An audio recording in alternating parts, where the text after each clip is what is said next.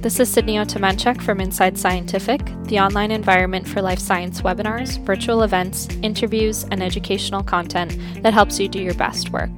Our Real Science sessions focus on connecting with researchers, educators, and industry professionals from all walks of life that make scientific discovery and innovation possible.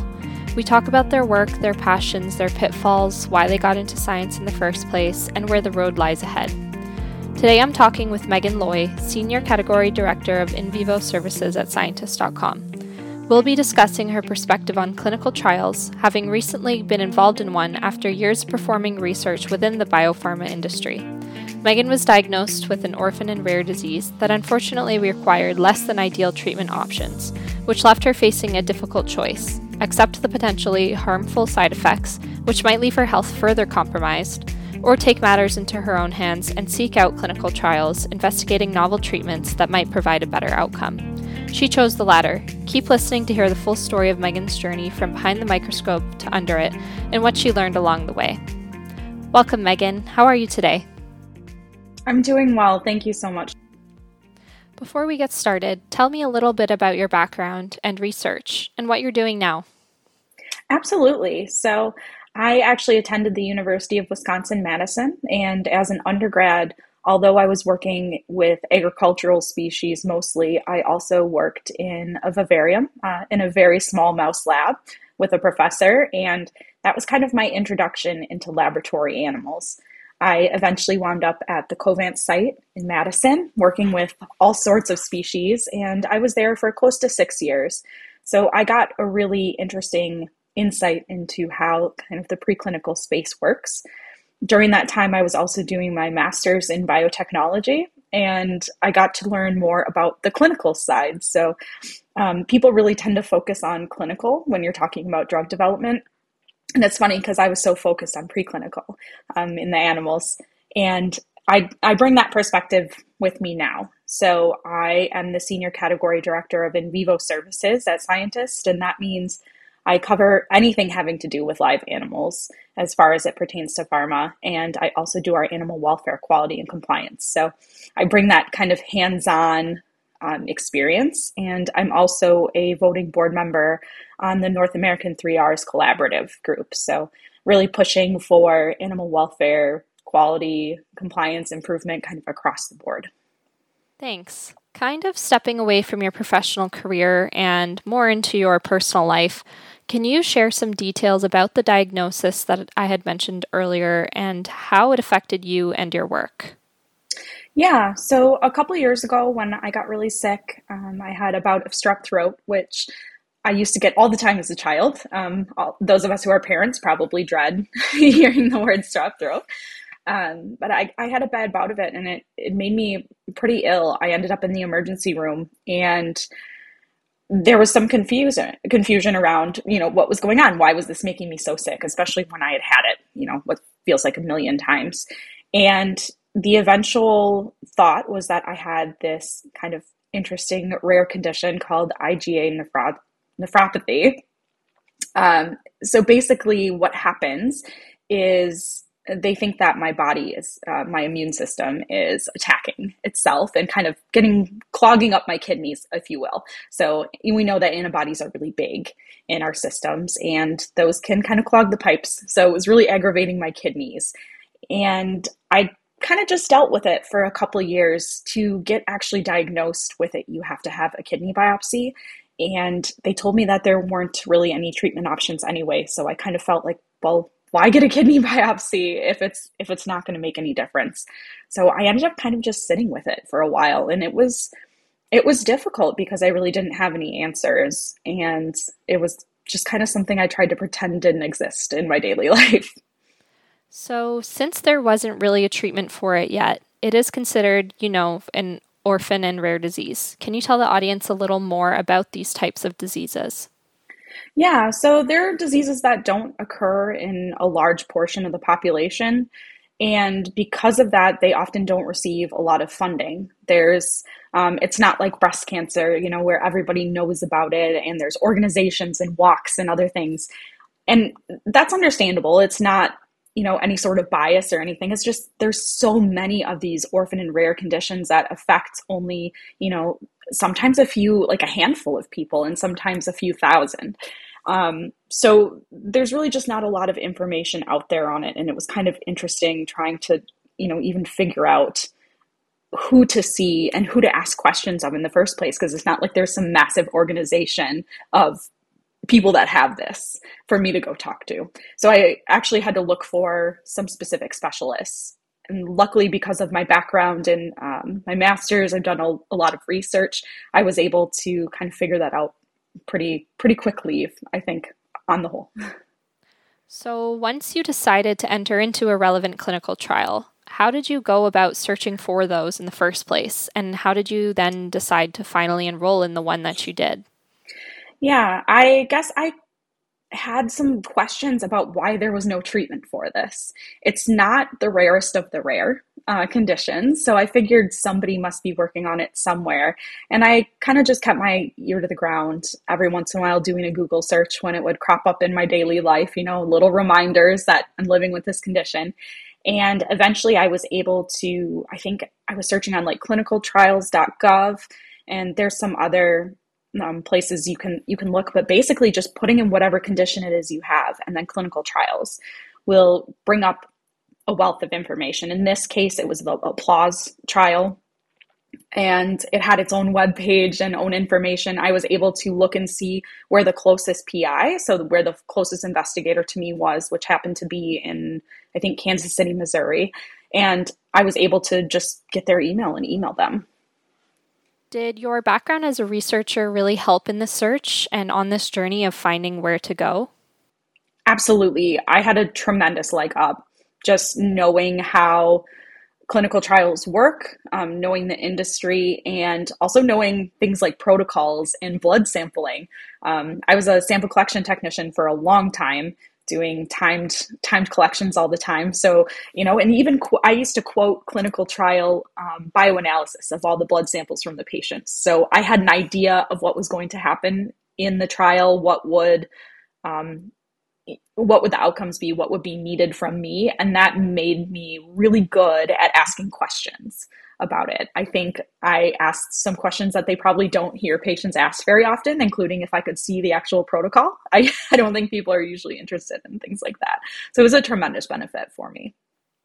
On the flip side of that, knowing everything that goes into it, you know, and all the details you had just mentioned, how did you feel leading up to it? You know, was there any anxiety or was there extreme confidence? On the other end of the spectrum, how were you feeling leading up to the clinical trial? Um, honestly, I was more anxious to get diagnosed properly than I was to enter the clinical trial. So, obviously, um, the phase of the trial I was in, they were looking for patients that are confirmed to have this disease and have certain um, parameters that need to be met. And one of those is that you have to be diagnosed, and that's a kidney biopsy. So, that was what really scared me. Um, luckily, the crew who did it for me were really kind. I explained to them my research background and that I had done similar things in primates and pigs. And so they talked me through the whole process. They gave me some cool medicine uh, where I could feel what was happening, but I just didn't care for some reason, which was great.